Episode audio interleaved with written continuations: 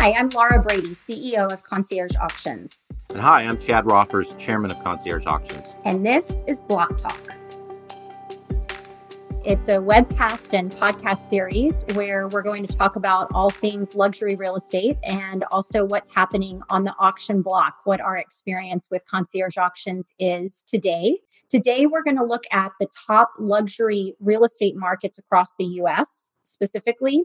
And we're also going to talk about some case studies of our experience in March. We had a number of auctions in the month of March that were all successful sales. In fact, we sold six properties, had a one hundred percent success rate. And so we want to talk about some of our findings with that and what we expect in the environment moving forward. We're going into our twelfth year of business, and you know, we are exclusively focused on the luxury property market around the globe and solely focused on selling properties through the auction platform. A couple things that I think are important to point out is that we're very um, agent-friendly and centric. And what we mean by that is, in the history of our business, we've never conducted a sale without partnering with a local listing broker and, of course, offering out a co-broke opportunity for the local real estate community to bring buyers to the given property. And it's something that we feel strongly about. You know, there's a number of reasons for that. Above and beyond everything else, we think it allows us to get the best possible price for our seller. And we know when the brokerage community in a given market is working alongside us to bring as many buyers and eyeballs to a given property, the results are just better. So that's the why behind that. And you know, Laura and I have a deep background in the luxury real estate business prior to starting this business. So we have an appreciation for and respect for the people who are really good in this business. And we love working alongside you and in conjunction with you. So Laura, you want to take the, sure. you want to take this one? So also, our business thus far has spanned forty U S states and twenty-nine countries as far as where we have auctioned properties. And our database is now over six hundred forty thousand contacts throughout two hundred ten countries. So it's interesting for us also to be able to watch all of these different markets as they're acting in real time. One thing that we found is that since our auctions are a very accelerated time frame, meaning that when we bring a property to sale, we are marketing it only for about thirty to forty-five days on average. We see a very strong lot of momentum around buyer interest in these properties. And also because of the geographic distribution, we're able to watch all of these markets in real time, interact with all of you, whether it's real estate agents, buyers, sellers, or other opinion leaders in these markets, and, and watch the trends that are, you know, going on in different markets and how clients are, you know, migrating and moving from different attributes that they're looking for in properties and or different health of different markets. So we're going to talk a little bit about our experience in watching the entire luxury real estate landscape and how, first off, properties performed in two thousand nineteen. We're going to reveal some of the data that we researched about the the year in two thousand nineteen, and then also what that means for the current environment, some of the anecdotes that we're experiencing today that might lend to adjustments from the trends that were going on in two thousand nineteen. So what's really happening at the upper end of the market? The data that I just mentioned is something that we've done for four years in a row. We've analyzed the top luxury markets throughout the U S and have published a luxury market index. So we're going to give y'all some sneak peek information into that index today. Um, specifically, the index analyzes the ten highest sales. So the properties that were most expensive that sold in the fifty-six top luxury markets that we've selected. And also specifically digging into not only the prices that the properties sold for, but the amount of time that the properties were listed for sale before they ultimately sold. With that, the, the total days on market, we have four years now of research into these trends in these different markets. So we're going to tell you a little bit about that. This is our fourth year of, of, of publishing this index. And Um, it's t- currently focused on uh, North America, although we plan next year to add some European markets. And, you know, I think it's also important to point out that this is a, you know, a very deep dive into the very tippy top of the market, right? So the ultra, ultra luxury transactions in these fifty-six markets.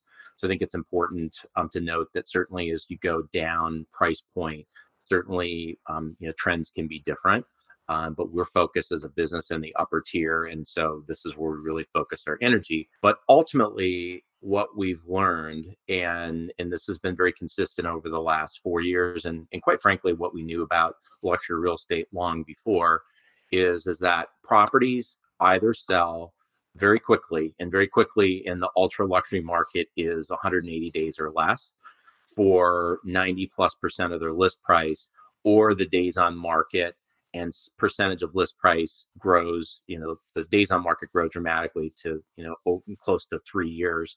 And the sale price drops to, you know, seventy plus percent, uh, plus or minus of list price.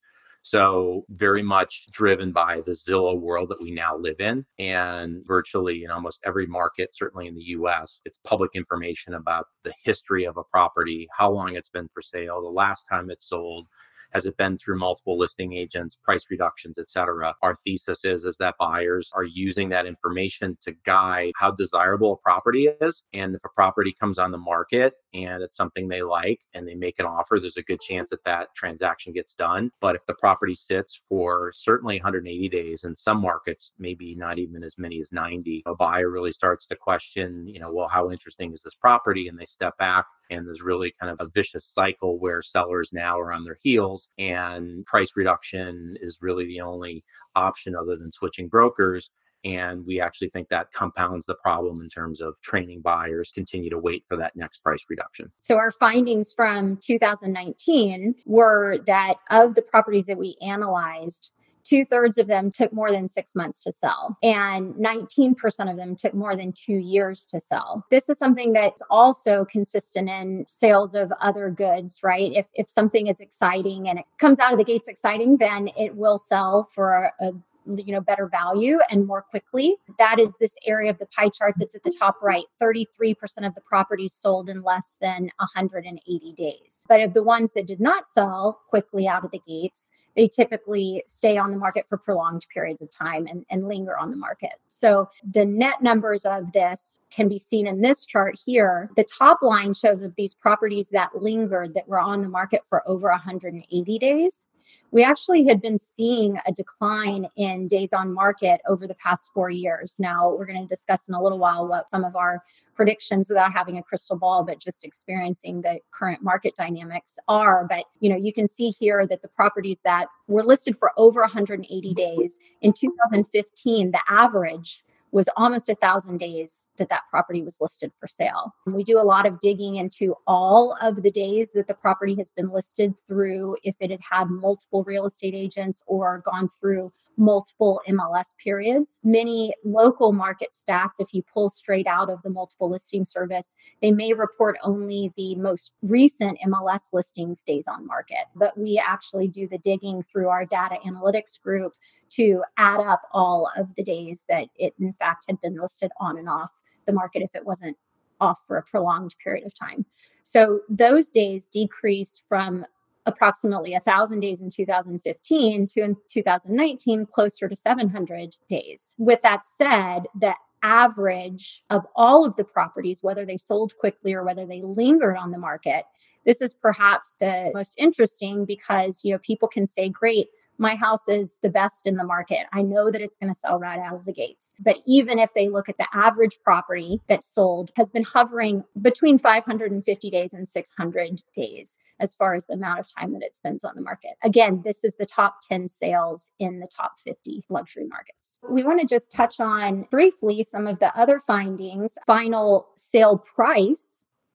This shows the fluctuation between eleven million and thirteen million on average of the properties that we have been researching. So again, top ten sales in the top luxury markets, hovering on average between twelve million down to eleven in two thousand seventeen, and then climbing for the past two years.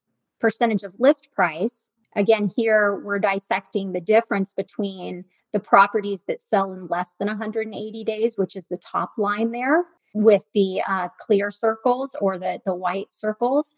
Those sold for over ninety percent of their list price on average. Then the properties that lingered on the market for more than one hundred eighty days is the line at the bottom that fluctuated between seventy-two percent of list price in two thousand fifteen to up to about eighty percent of list price in two thousand nineteen. So again, continuing to step up a little bit over the past four years. I think that everyone on this call would agree that we've been in a healthy real estate market for the past five years, right? And this trend shows that it's become, you know, slightly more healthy year over year for the past four years in the luxury space. So we have some call outs here about how different luxury markets that we analyzed have ranked um, in the different categories that we're watching within our research. I think that it would be interesting right now also, Chad, maybe to point out some of the anecdotes that we're experiencing in today's environment, because this research, again, is from two thousand nineteen. So a few things that that we've been talking about, definitely with the COVID crisis and the, you know, markets changing right now, there's been some sentiment that we've been hearing from different buyers along the lines of, some examples are that people are learning the ability to work remotely in a lot of different roles. So we've seen more and more buyers that have considered purchasing homes, changing their primary residence from a metro market that they had been in for years to going to more of a, you know, lifestyle type of second home, traditionally second home market. Like if you can live in Aspen, right, and you had previously been living in Chicago or somewhere else. Not that Chicago's not fabulous, it is, but you may want to have a change of pace and, you know, move your family to Aspen if you can now work remotely. The other thing we're seeing, and you'll see this in the data, and I think all of us certainly, you know, have seen this in some of the kind of suburban markets that, you know, the Northeast, the Midwest, in California, where kind of the larger, some would call them McMansion type properties and, and legitimate mansion properties in these suburban areas have been very tough sells because demand has been urban, new, smaller, turnkey. And I think if there's a piece of silver lining in, in some of the trends for sellers in some of these suburban markets that have had really tough sells and and really steep days on market and a lot of competition, you know, there may be some opportunity coming out of this, to Laura's point, around people really valuing space, people really valuing um, the ability to not be confined to a small apartment or a condo in an urban environment. You know, certainly, you know, we'll see that. However, you know, and we'll talk a little bit about this, but in the last two weeks, we've sold properties in in both New York, California, internationally, and and we had a property in San Francisco, which was a very hard hit uh, market from a COVID perspective. And we had a very competitive auction and a deep field of bidders. So we'll obviously see what the long-term or medium-term consequences are of, of COVID, of course. Yeah, we actually had a call with our advisory board of real estate agents and brokers yesterday. And Seth O'Byrne, who's from San Diego, um, he mentioned that really space is the new currency, wanting to, you know, have more space, um, bigger homes, more privacy perhaps is definitely different today than it was three months ago. So some of the findings from two thousand nineteen, average sale price, these are the two markets where average sale price jumped the largest amount between two thousand eighteen and two thousand nineteen.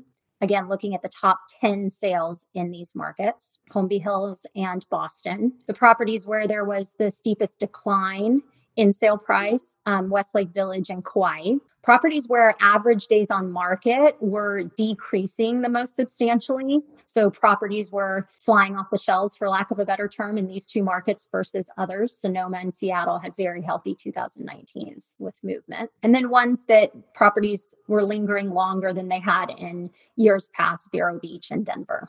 And then percentage list price. So this is properties selling close to what they were asking. Rhode Island and Park City saw the highest percentage of sale price versus their list price. And then the ones with the biggest differential, Fairfield County and Las Vegas.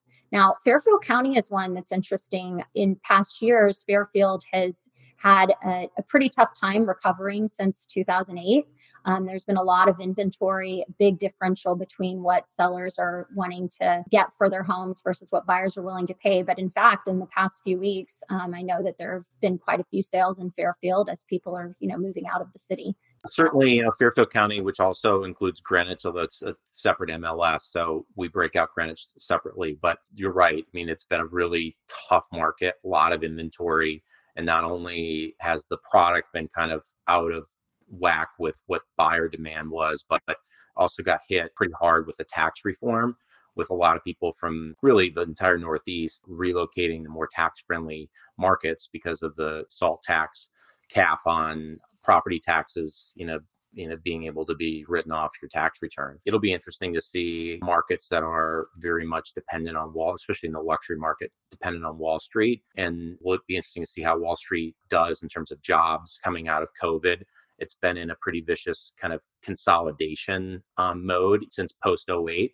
The very, very top have been done very well, but there's been, you know, a lot of consolidation and smaller, leaner organizations, and a lot of private equity type, you know, firms have picked up shop from the Northeast and moved to tax-friendly places like Florida and elsewhere. Las Vegas also came up yesterday in our agent advisory board call. Kristen Ruth Soberman with the Sotheby's group there is on our advisory board. And certainly Vegas, with the stop in tourism, has had a pretty tremendous impact in the past few weeks. But she was discussing the difference in two thousand eight when the crash occurred. Most of the owners in Vegas didn't have equity in their homes, or what they had, you know, the, the year before, values had dropped so low that they no longer had equity. Whereas today, there's more equity present in the market there. So remains to be seen how, you know, the recovery happens over the coming weeks and months. But that was her personal take on Vegas.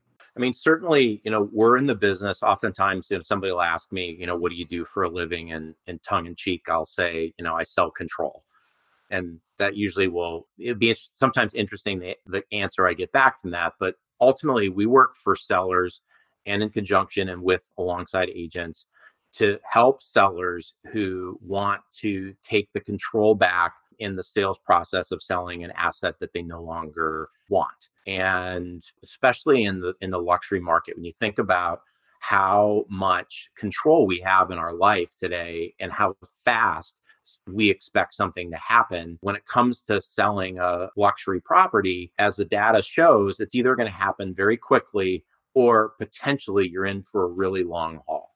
And, and for the affluent seller, it's really frustrating. And especially, it's frustrating no matter what, but especially in this Uber world that we live in, where Amazon Prime world that you live in, or we live in, that you can get what you want when you want it on the time frame you want it. That becomes a frustration. And so that's our number one value proposition for seller, which is in sixty days from the day that you call us to closing on the property and getting a check from the closing agent, we can accomplish that goal for you. And, and in balance, and our clientele historically are very well-heeled people. I mean, in the last five years, we've sold properties for, you know, or transacted with like fifty-five or sixty billionaires, among others. And so people aren't coming to us because they have to sell, but they're coming to us because they want control, they want certainty, and but they also want to know they're maximizing price.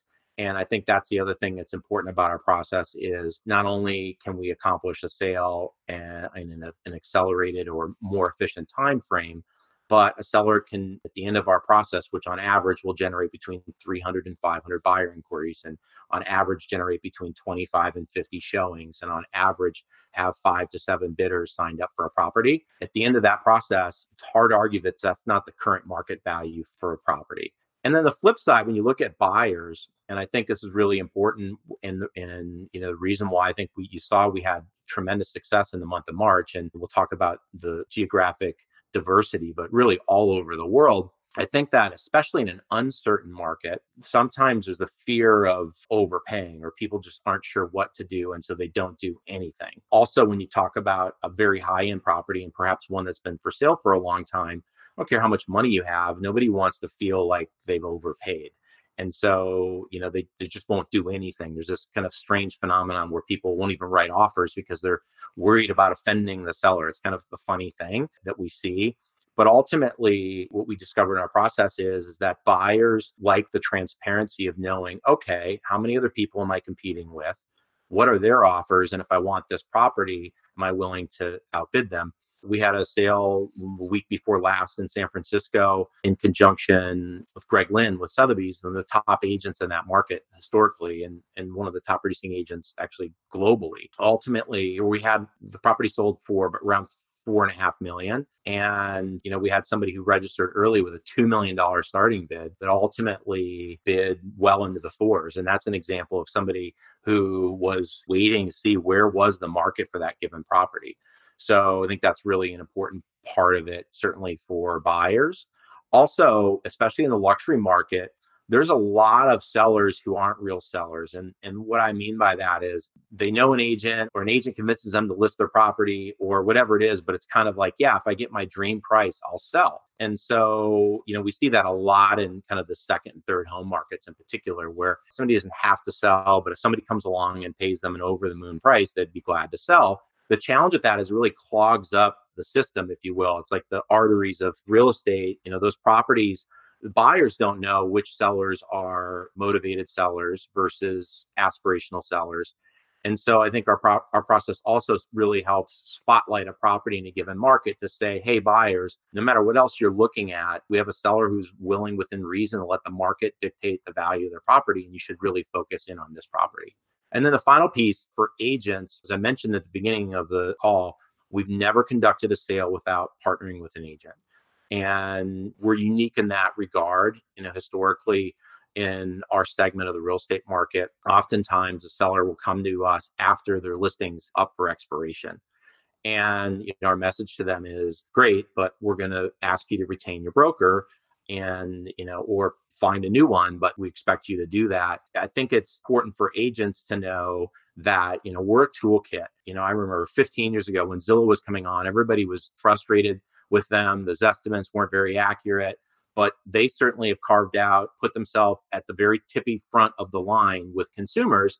And whether we like it or not, Zestimates and property histories are a place of reference that buyers put a lot of value in. And I would argue that we're a tool for agents and more technology that you need to get comfortable with, because, you know, not only are the macro trends around sellers' expectations of how quickly something should happen, buyers' demands around transparency, but also in this environment that we're in, that's probably going to be, you know, some choppy water. Knowing how to help get a, help a seller get a property sold in an efficient way is going to be important. I'm just going to give a sneak peek into some of the recent case studies that we had, and then we'll open up to Q and A. I know we've already had a number of questions submitted. Three sales that we've had within the past couple weeks. This is the first, a property on the Big Island that we sold with Hawaii Life Real Estate Brokers. This one had been listed for seven hundred thirty-three days, so over two years. And our auction process was a thirty-six day exposure period for this property. This one, I know yesterday I was talking to the broker, Matt Beal, and we worked with Carrie Nicholson, was the listing agent on this. We've worked with both of them a number of times before. This one was sold right when COVID was starting to create, you know, different shelters in place in some areas. You know, there was there was uncertainty about what was going to be happening, of course, that this was like right in the beginnings of the spread nationwide. And so that was interesting that we still had nine bidders participating. The buyer who ended up winning it was actually at the home while the digital bidding was going on. Bidding was going on just on our digital platform, but he was there at the house with the agent. So that was kind of fun. And ultimately it achieved more than it had previously been listed for sale. So that was a really fun one, sold for three point seven two five million. And then the week after that, we sold this property in Singer Island, or actually it was two weeks after, March twenty-third. This was a condo, so it was an area where there are a lot of comparables, especially in today's environment with a lot of the buyers doing just virtual tours of the homes or walking around with either one of our representatives or the real estate agent. That's what's happening most with tours right now. This one, out of six bidders, four of them had not been physically into the property. But with a condominium building, comparables that are otherwise in the building that are very like kind, that's one benefit of, of having a condo sold by auction right now. This one sold for one point seven million dollars. And then Phuket, Thailand, this was a really fun sale. We had two villas in Phuket.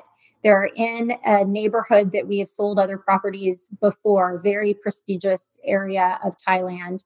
And this one, we had bidders from seven countries.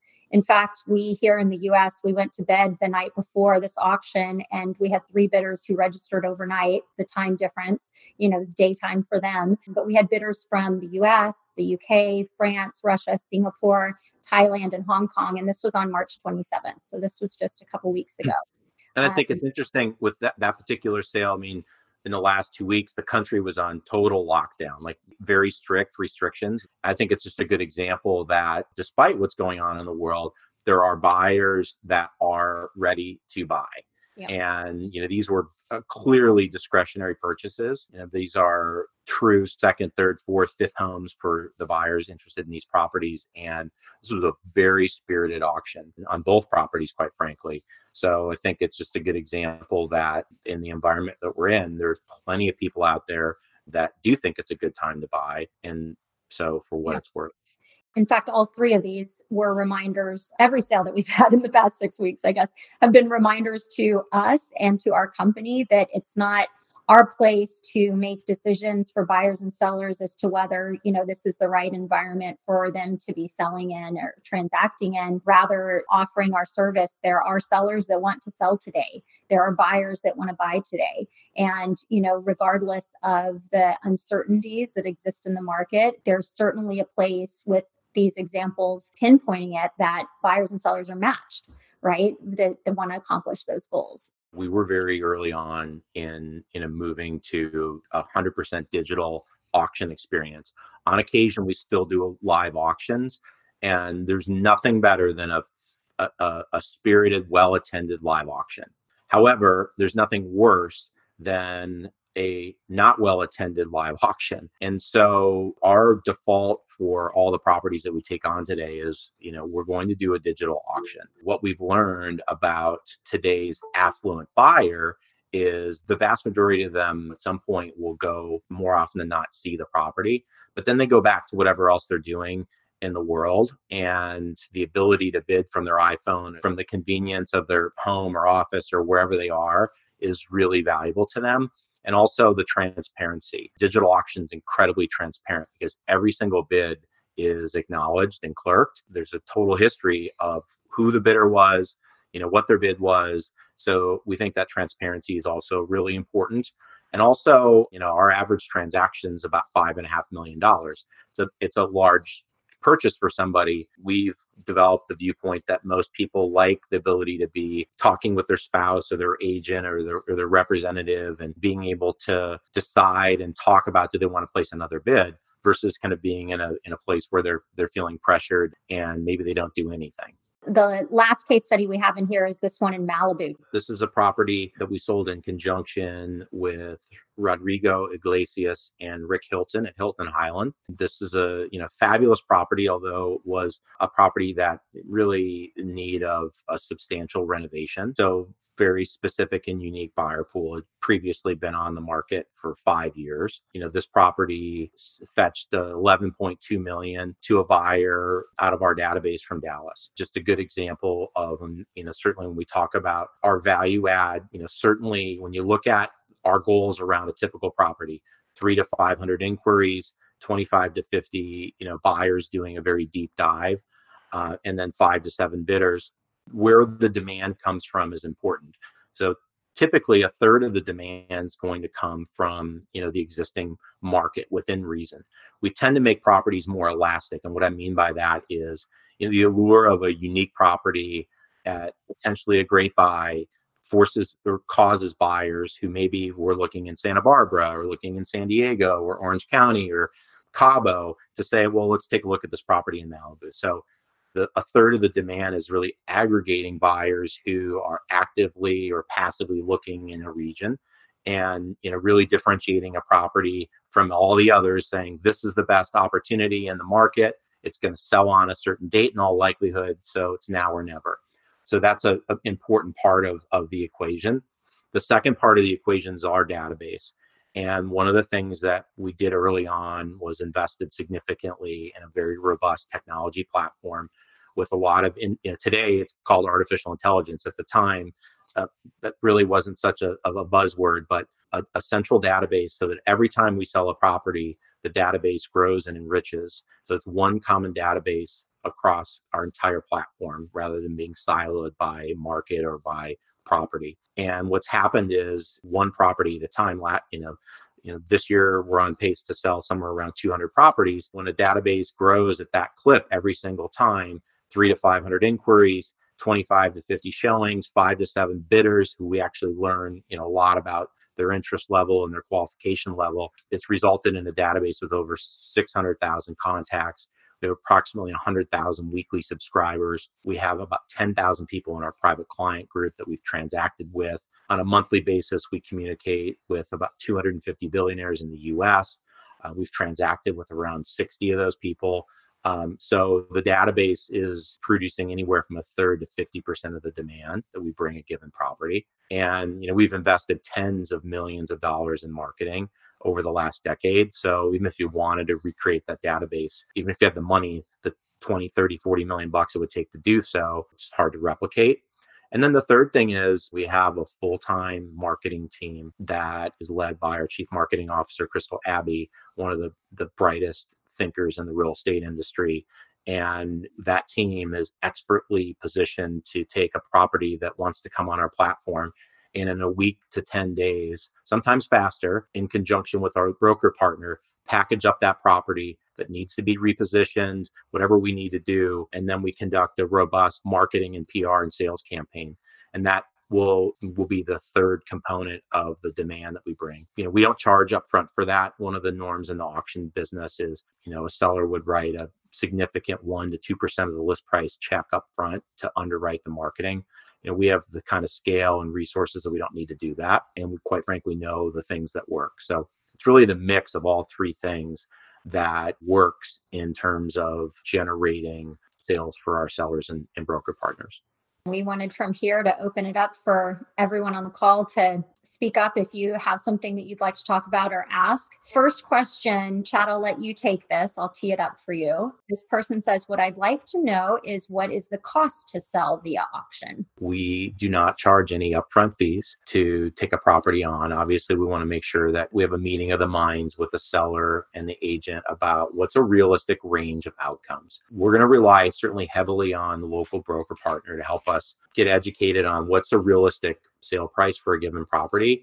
But we have a global purview, and especially in the tippy top of the market, definitely have a regional purview about what are things selling for in given markets. So before we sign an agreement with a seller, we'll do an analysis in conjunction with a local broker partner to come up with what we think a realistic range of outcomes is for the seller, present that to the seller. And, and then the one of the second questions is, you know, auction formats. We'll talk about that next, but arrive at what the proper or most effective auction format is going to be for that property in that market, and then start the process. But in simple terms, in the in in the very upper end of the market, so ten million dollars plus properties, very straightforward. The seller is responsible for honoring their listing agreement with their listing agent, which in almost all instances accommodates a co-broke commission for a buyer representative who brings a buyer.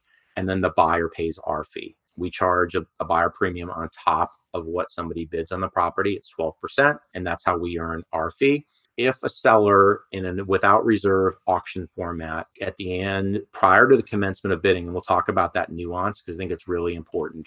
You know, one thing that's a golden rule is if we have a without reserve auction and the seller authorizes the commencement of bidding, then that property is going to sell to the buyer, right? There's no turning back. We have a lot of safeguards in place to protect our sellers. We have a compliance team that actually get on the phone with the seller before the commencement of an auction, asking them to authorize the commencement of their auction. We have a unique opening bid process where prior to the commencement of bidding in a without reserve auction, we have what are called opening or starting bids. A seller can go into an auction knowing what the highest opening bid is. And by definition, that's the lowest the property can sell for. Of course, the more competition, usually the better the price. If for whatever reason as a seller elects to not move forward with their auction, and this is something we agree upon upfront, we'll ask them to reimburse us a portion of the of expenses that we, sales and marketing expenses that we conducted on their behalf. Usually we'll split that with a seller. We're very transparent. Our core values is to be very transparent with our sellers and be very realistic with expectation setting up front. So, but normally if for whatever reason, a seller elects not to move forward. And once again, we're in the business of selling control. What that means is if a seller just changes their mind, or a seller, you know, decides, hey, if that's where the market value for my property is today, I'd rather keep it. It's their right to do so. So I think that's important to note. Chad, earlier in the chat, there's a question from Greg about what happened to eight eighteen Hot Springs in Santa Barbara. I know you yeah. were close to that one. Happy to discuss that. So that was late February, early March auction, right in the beginning of the COVID crisis. And it's the one transaction, knock on wood, that we've had in the last sixty days that we had an auction, had a winning bidder, and the buyer backed out. They backed out because of COVID. I'm glad this was being recorded, and I hope the whole industry, you know, was watching this, because this is like, you know, the golden rules for us are, if a seller green lights their no reserve auction, we're going to expect them to sell to the winning bidder. The other side of the equation, if a buyer bids and they don't honor their high bid, then we have to pursue them, because obviously that's the integrity of our platform. So to participate in, in our auctions, we require uh, for most properties, a one hundred thousand dollars bidder deposit. For the very, very high end properties, when we sell fifty, one hundred million dollars listed properties, sometimes it's two hundred fifty thousand dollars or half a million. So a, a deposit to third party escrow. We work with Fidelity Title globally, submit a one hundred thousand dollars deposit. The second thing is provide proof of funds that they're a qualified buyer, that they can spend up to a certain amount. And then the third thing is they sign the terms and conditions of sale. And the terms and conditions of sale are a very straightforward document, but it basically says this is an as-is transaction. You've done any and all due diligence prior to bidding. If you're the winning bidder, the day after the auction, you need to sign the purchase and sale contract, which is posted in advance in our diligence room. There's no negotiation of that. Certainly review it, you know, to your heart's content before you bid. And then within forty-eight hours, post a secondary deposit of an additional ten percent. So in the case of that property, that, that bidder is going to lose a, you know, pretty substantial deposit, ten percent of six or seven million dollars, a lot of money. And on occasion it does happen, but doesn't happen very often. One of the other questions is back to fees, not charging the upfront fee, but then if the seller decides not to move forward with the auction, yep. what's the no sale fee? So Bill asked that. Thanks, Bill. Sure. We kind of dissect the landscape into five price points.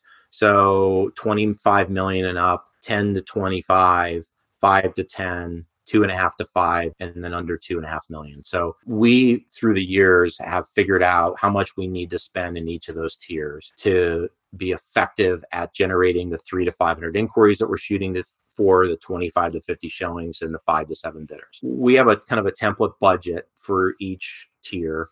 And then normally in a given price point, we'll ask to get reimbursed half of what that budget was. So for an average property, we'll get reimbursed plus or minus fifty thousand dollars, which is about half of what our costs were. You know, in a more expensive property, it'd be more, and a less expensive property would be less. I will tell you, it's not the most important thing to us, but it's not zero, because then the seller is not going to value what we're doing. But it's something that if we're convinced that we have a high quality property, we have a seller who's a realistic seller and a listing agent who's willing to collaborate with us. Those are the things that we look at more than a cancellation fee. It's not a profit center for us. We lose money if property doesn't sell. And quite frankly, we don't want that, you know, for a seller. So Donna chatted that she has a historic home twenty miles from Sedona. Will this location be a problem in a time when people are not traveling? Certainly for sellers, sellers are on this call. I think the three kind of references we have for something like this that really rocked our world, certainly nine eleven, certainly, you know, the financial crisis in oh eight and oh nine. I also think if people kind of forget that the flash crash in twelve definitely jarred the market. Those are three things. And what we noticed in all those situations is in the ninety days after things stabilized, there was a snapback in a good way of some pent-up demand of buyers who were ready to make a move. And then after the dust settled, we saw prices kind of stagnate or in some cases decline. So you know, our worldview is, is that the second quarter of this year, it's going to be a good time. If you want to sell, I think it's going to be a good time. Certainly, we're equipped to sell properties to people sight unseen. It happens a lot for us. But we also think that, you know, things are going to be opening up and people are going to be getting back out there. Laura talked about our advisory board call yesterday. We we're talking with Matt Beal in Hawaii that's on really a major lockdown. If you land there on a commercial flight, you have to self-quarantine for fourteen days.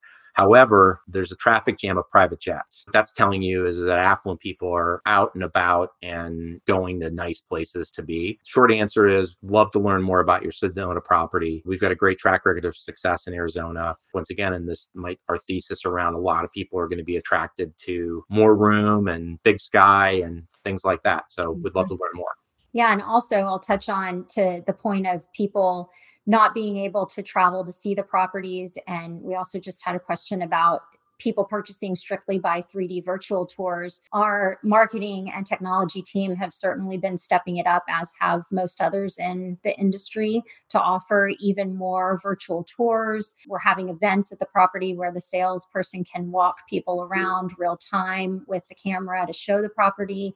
Um, technologies like Matterport, where it's an immersive experience online. One property that we just launched a new one for in Texas is up on our site right now, where it's similar to Google Earth, where you can just walk through, click your mouse around to, to see everything, kind of a three D floor plan, if you will. So those kind of experiences really do help a lot of people. To answer the question of whether we sell, you know, sight unseen with those, yes, we do. And we have even more so in the past month than, than historically. But even historically, about thirty percent of our bidders bid without having set foot in the property. So this is not something that is new to us, which is good. You know, we've been able to work in a atmosphere where not everybody comes, but also they often will send someone on their behalf. So whether it's a local real estate agent, I think agents should get more prepared than ever to be the eyes and ears of your clients, because they're going to rely on you, especially those that you've worked with to view other properties before, to go and see the homes for them and give them the okay, in your opinion, based on what they're looking for. And some people send, you know, designers or architects or what have you on their behalf. So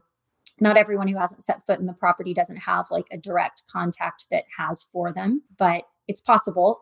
Before COVID nineteen, when you did a live auction on site with an auctioneer, did you open up the auction online three days before to build momentum, or wait yeah. to the day of the auction? It's a great question. So as I mentioned, the vast majority of our auctions are open for a period of seventy-two hours. One thing that we know, whether it's a live auction or an online auction, most of the activity will occur in the last thirty minutes. eBay's train the whole world on that. But we're really purposeful about the seventy-two hours, because one of the things, first and foremost, our job is to get the best price for our seller. And at the end of the auction, we want to be able to, you know, say to them, look, we left no stone unturned and we got the very best price. One of the things that we've learned about the seventy-two hours is it allows us to go back one more time to the prospect list, to the marketplace, and say, if you thought this wasn't happening, no, it is.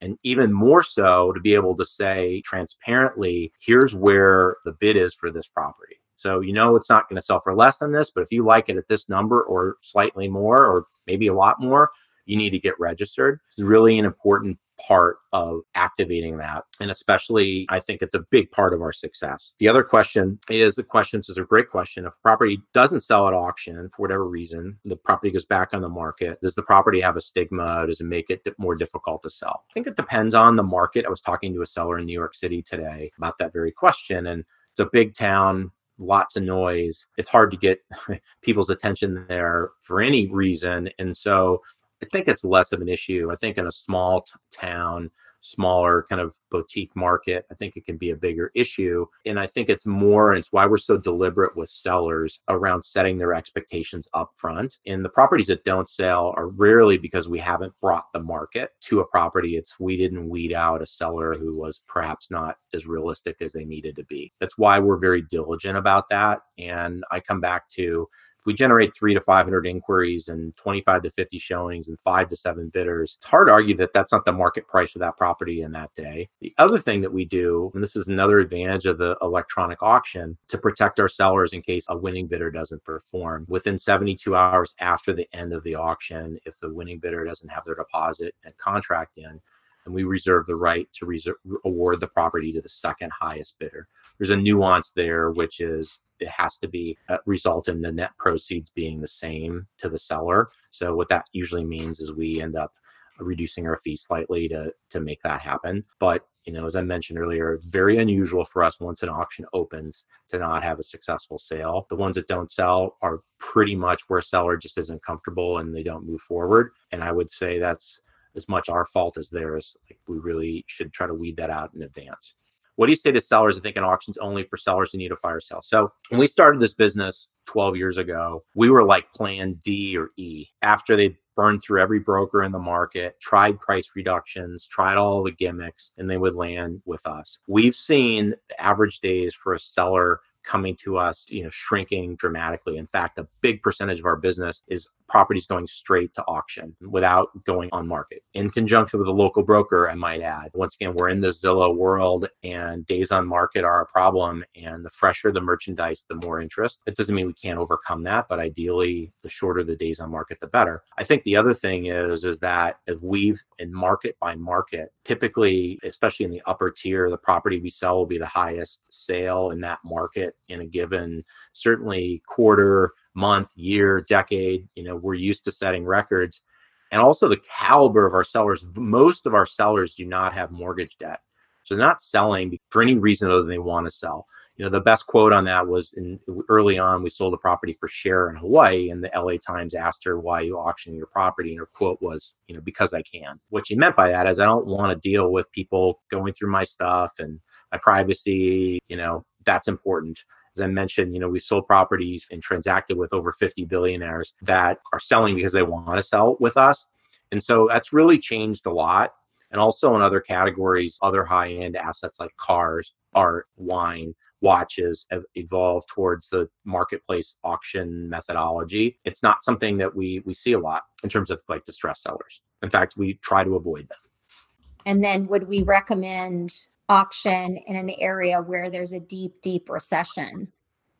It's a good question. It all comes back to, if I'm a seller, what matters is the net present value of the sale. Certainly if it's a second home, but it's one thing that's like a house and you're raising a family or you're living there and you need shelter, we all need shelter. But if you have a home that it's bigger than you need or more expensive than you need, or second home that you're not using, the question is, what can you do with those proceeds? And I think a couple of things that, that what I would say is, and I, you know, I laugh a lot of times on a plane after I tell people I sell control, then I'll say, and by the way, don't buy a second home, right? Even though I make put food on the table selling a lot of second homes. So the reality is that if, if you're enjoying it and using it, then great. But if you're not, you know, taking those resources and putting in the work more productively, I think is a smart business decision. And a lot of times, you know, we'll look at a seller and say, okay, one hundred eighty days has gone by and you haven't sold the property. So now looking at in your market, and it varies by market, let's say it's three years to get seventy percent of your list price. So the question is, one, if you had seventy percent of what you're going to get in three years today, what can you do with the money? What does your financial advisor tell you that, that you know you can do with that in terms of more productivity or better return? And I think most importantly, types of properties that we sell are special things. And even if you have staff and caretakers and whatever else, you bought it because you loved it. And so you're not going to neglect it. But if you're not using it, I think the cost associated with having something you don't want anymore, on top of the fact that fiscally, you know, you probably can put the money to work elsewhere. I think getting the best price you can get today is better than not. And I do think, again, I don't have a crystal ball, and, you know, I'm an optimist. People who know me personally know that. I think positively all the time about, you know, in the long run, our country is going to do great. But I do think that after the dust settles of this COVID thing, that the back half of this year, not to mention a presidential election, is going to be tough. And so if you can get a good price today, get it. That's, that's my advice to people. We have two other questions that came in through email that I want to make sure that we get to. How does a no reserve seller mitigate risk that the property sells much below expected value? And is there a maximum reserve as a percentage of a listing that we will accept? Great questions. So let's talk about the reserve first. So we do both reserve and without sales. Both can be effective. One of the misnomers about a reserve auction is some sellers sometimes think, well, I should just, that's the minimum number I'm willing to take. And in theory, yes, that's the case. It's really the wrong way to look at it. And the way that I would encourage you to think about that is put your buyer hat on or your broker hat on and say, okay, I'm going to expose this property on the concierge platform and it's going to generate three to five hundred eyeballs, twenty-five to fifty showings, and five to seven people. And if we have a reserve set, You want an educated buyer to say, of course it's going to sell for that number, and I'd love to own it there, and I'm ready to compete. Versus if you set it at a slightly too high number, a material percentage of those buyers start to ask the question, well, what if it doesn't sell? Or can I buy it for less? And that's when you know you got the reserve wrong. So it's, you know, certainly case by case, market by market, but that's important. In a without reserve sale, which certainly is the most potent thing. And I think it's also, there's some markets where there's comps. When there's comps, a reserve sale can work because you can arguably set a reserve at a threshold that's attractive and compelling to the market. Sometimes whether you have a property where there's no precedent, nothing sold for that price point, or there's not a lot of activity, I would argue that a without reserve approach is better because the number, the guide price that you're giving is the asking price. But of course, we have mechanisms in place to safeguard a seller. It's important. We certainly, once a seller in without reserve auction authorizes the commencement of bidding, we're going to expect them to sell the property.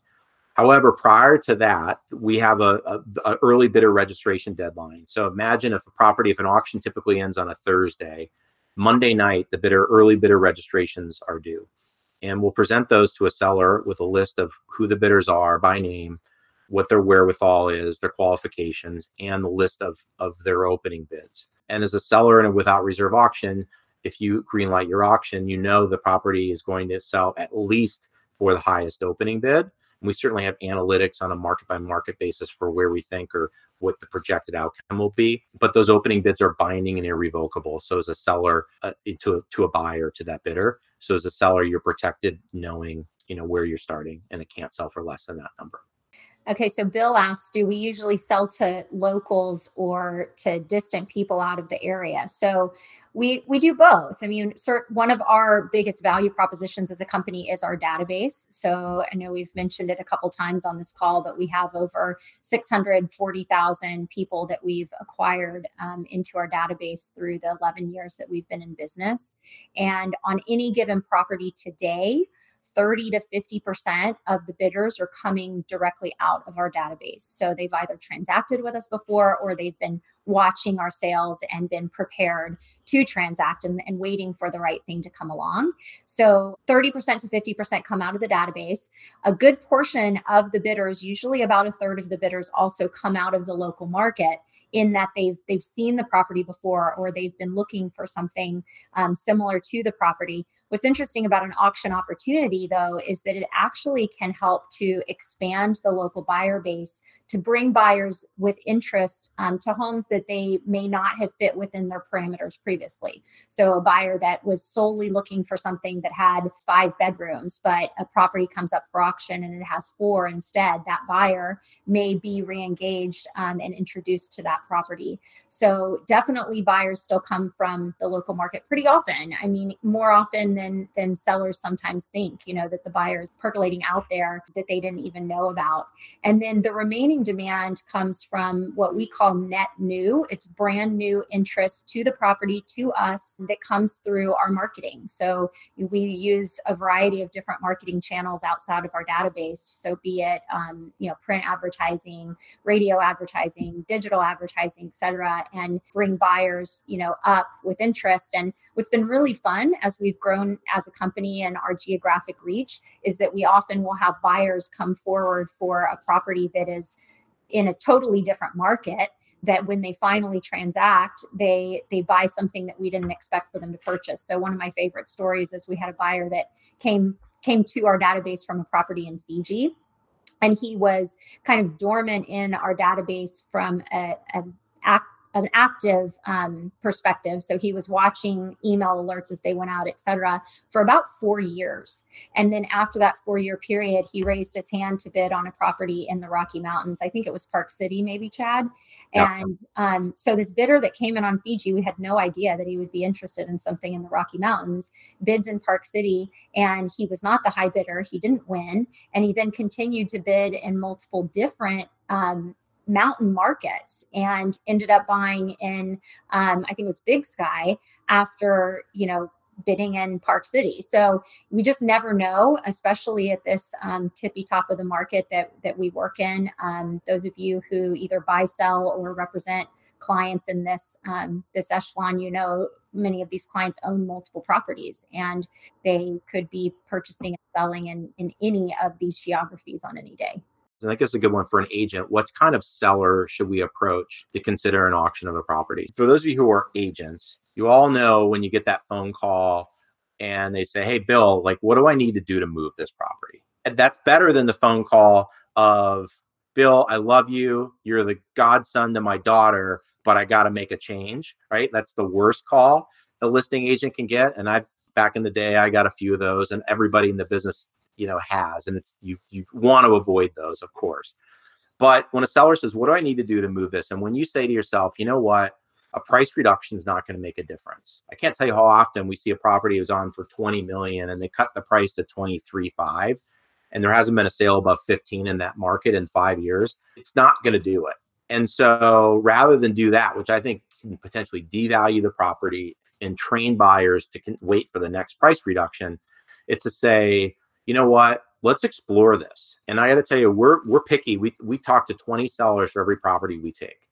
And it's not that we're better than anybody else. It's not about that, but it's about quality properties. But most importantly, a seller who is good with the range of outcomes. And I say this to sellers all the time. I, with a seller the other day, and she has a nine million dollars listed property, and uh, the analysis in conjunction with the local broker said it's going to sell somewhere between six and a half and eight million dollars. And I said, this is a good fit for you, is whether we get six and a half or eight million dollars, other than eight's better than six and a half, that your life is the same the day after closing that it was the day before. For a seller who wants speed, they want certainty, and they're willing to live with a reasonable range of outcomes, versus a seller that's, you know, says, you know what, like, I've got twenty-eight million dollars in this house and I'm not taking a penny less than that. And it may not be the right fit for, for an auction.